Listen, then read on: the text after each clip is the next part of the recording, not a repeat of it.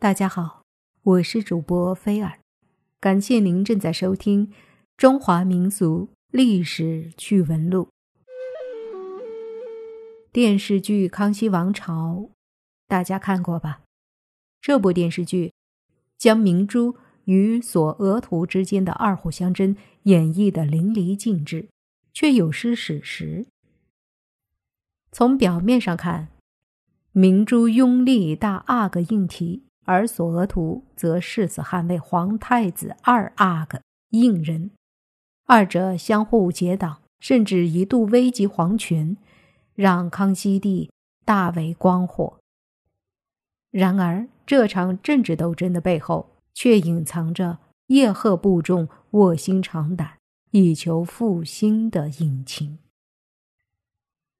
明珠出身叶赫那拉氏。是一个传承了数百年的古老姓氏，那拉又写作那拉、纳兰，都是满语的音译。金政权被蒙古征服后，那拉氏继续在白山黑水间繁衍生息，其中有一支生活在叶赫河两岸，今吉林省四平市境内，被称为叶赫那拉。一六一九年，明万历四十七年，后经天命四年，因叶赫部一再不婚，延宕婚期，迟迟不肯将老女嫁给努尔哈赤，终于引发后者雷霆之怒，率兵征讨叶赫。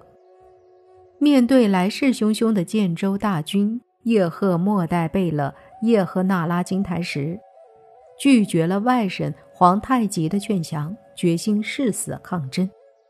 一方面，他命手下纵火焚城，造成自尽的假象；另一方面，自己趁着火势，企图乱中突围。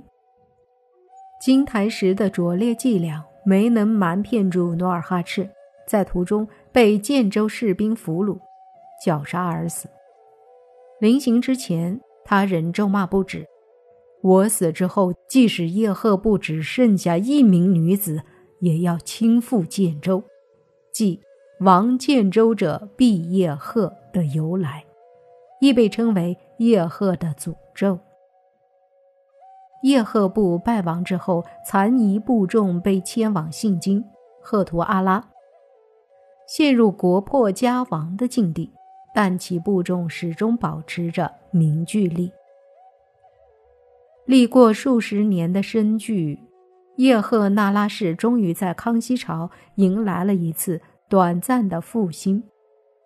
引领这次复兴的主人公，便是叶赫末代贝勒金台石之孙叶赫那拉明珠，又称纳兰明珠，也就是大词人纳兰性德的父亲。那么，明珠究竟有何德何能？可以从叶赫部族中脱颖而出，领导这次短暂的复兴呢？这还要从他的妻子说起。明珠的妻子是出身爱新觉罗族的郡主，清太祖努尔哈赤的孙女，英亲王阿济格的女儿。因此，明珠虽为叶赫部中，却是康熙皇帝的堂姑父，可谓。集爱新觉罗、叶赫那拉两大家族背景于一身。明珠备受康熙皇帝信任，除了黄金身份之外，还与他在三藩之乱中的态度有关。在康熙十二年，裁撤三藩的廷议中，身为兵部尚书的明珠与刑部尚书伊尔根觉罗没落。户部尚书富察米思汗坚定地同康熙帝站在一起，力主撤藩。而富察米思汗正是乾隆发妻富察皇后的祖父。奈何天不假年，撤藩三尚书中的没落，米思汗相继此事。是故，康熙皇帝对于三尚书中仅存的明珠格外信赖。造成明珠一度权倾朝野，甚至意图扶持皇长子胤禔染指太子之位。明珠之所以苦心孤诣地拥戴康熙的庶出长子应提登上大宝，是因为两人存在血缘关系。部分人受到乾隆朝陈书的《永献录》误导，认为二人是深旧关系，实则不然。与明珠一样，应提的母亲惠妃叶赫那拉氏也是叶赫末代贝勒金台石的后代。但并非同一支系。惠妃祖父是金台石之子叶赫那拉德尔格尔，其父亲叶赫那拉索尔和与明珠乃是同辈堂兄弟。按此推算，明珠乃是惠妃的堂叔，应提的外叔祖。正是这层关系，使应提母子和明珠走到了一起。惠妃叶赫那拉氏出身庶妃。先在康熙九年生下了皇子陈庆，后夭折；又在康熙十一年生下皇长子直郡王应提，后又抚育皇八子连亲王应嗣。众所周知，康熙早年对于皇长子、皇八子都寄予厚望，委以重任，爱屋及乌。作为他们额娘的叶赫那拉氏也是。荣宠不断。在康熙二十年，也就是一六八一年，册封四大妃之际，叶赫那拉氏位列惠、仪、德、荣四妃之首，协理六宫。这也是慈禧、隆裕姑侄以前叶赫那拉氏在后宫中所能达到的最高位分。明珠。应提在内倚仗惠妃，在外又与目录、佛伦、于国柱等人引为朋党，权势俨然与赫舍里索额图、太子胤仁集团不相上下。从表面上看，似乎是应提与胤仁之间的储位之争，实则是叶赫那拉与爱新觉罗两大家族的一场权力的博弈。以明珠为代表的叶赫部，在后金立国初期遭到沉重的打击，经过六十余年的岁月，逐渐复兴。而索尼、索额图父子则代表世代忠于爱新觉罗家族的骨干力量，在几次重大转折的关头，与皇室休戚与共。清崇德八年（一六四三年）。太宗皇太极暴毙而亡，诸位亲贵商议新君人选。当时是索尼与瓜尔佳图赖、舒穆禄谭泰等六位两黄旗将领在三官庙盟誓，决计拥立太宗子嗣继承大统，打破了两白旗推举睿亲王多尔衮登基继位的图谋。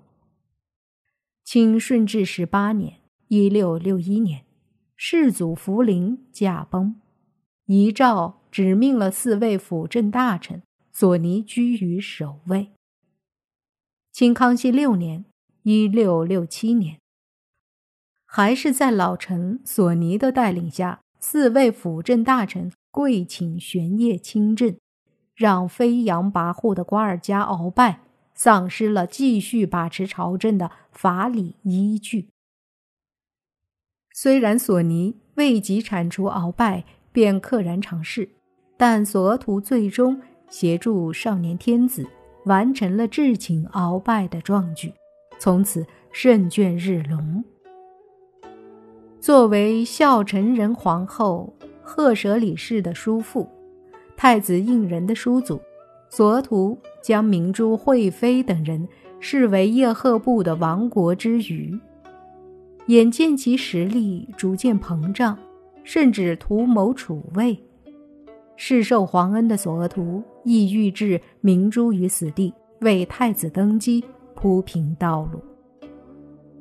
两派结党营私，引起了康熙的警惕。为了政局的稳定，他对双方的行为多次斥责。结局是名相、所相两败俱伤。康熙二十七年，明珠被御史弹劾卖官鬻爵，党同伐异，被罢免武英殿大学士之职。由于明珠在从征噶尔丹期间的表现上佳，蒙恩官复原职，却从此失去了信任。直到康熙四十七年病故。而叶赫那拉的短暂复兴也随着明珠一道衰落了下去。明珠失势后的十年间，康熙对索额图更加倚重，派他主持了中俄尼布楚条约谈判，还与豫秦王福全一同出兵夹击噶尔丹，取得了关键性的乌兰布通大捷。康熙四十年，索额图。以年老请辞，致仕后的他仍然作为幕后推手，阴谋参与皇太子胤仁的谋逆活动，与党羽筹划于德州，潜谋不轨。康熙四十二年，索额图的旧属高士奇举报其昔日的种种谋逆行径，康熙皇帝在震怒之下，将索额图关押宗人府。不久之后，便身死狱中。明珠索额图的政治争斗以两败俱伤告终，叶赫部的短暂复兴也就此中断。然而，叶赫那拉氏东山再起的诉求却并未停止。一百五十年后，一对儿孤侄相继登上了历史舞台。为叶赫那拉爱新觉罗的夙愿画上了句号。